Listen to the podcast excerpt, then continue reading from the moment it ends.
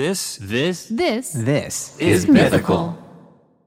Imagine the softest sheets you've ever felt. Now imagine them getting even softer over time. That's what you'll feel with Boll and Branch's organic cotton sheets. In a recent customer survey, 96% replied that Boll and Branch's sheets get softer with every wash. Start getting your best night's sleep in these sheets that get softer and softer for years to come. Try their sheets with a 30-night guarantee, plus 15% off your first order at bollandbranch.com code ODYSSEY. Exclusions apply. See site for details. Hey, this is Charles Neal with another mini dispatch from Dispatches from Myrtle Beach.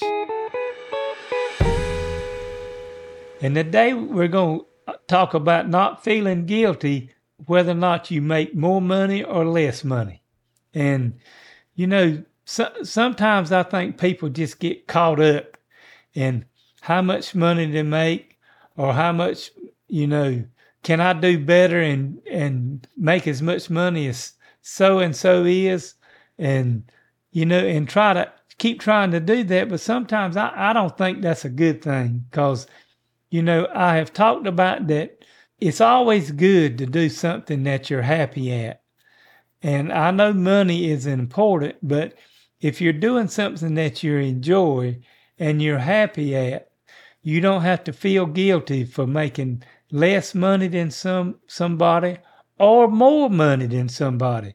Because sometimes people tend to, if they know that you're doing better than they are, they kind of start to say, well, look at him. Look, look how, how good he's doing. And he, he just thinks he's better than the rest of us and something. So we know that that's not so. And, and I try to really not let that affect me. I try to make it make money and to do well with what I do and everything. But you know, if somebody else don't like you being successful, it's not your fault that you're successful at what you do.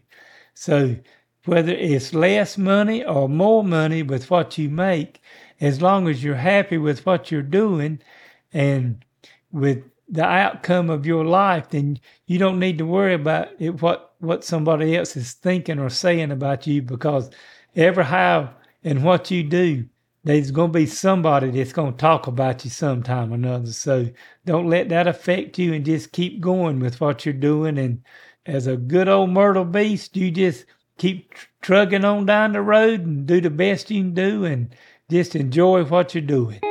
And this has been Charles Neal from Dispatches from Myrtle Beach at your service.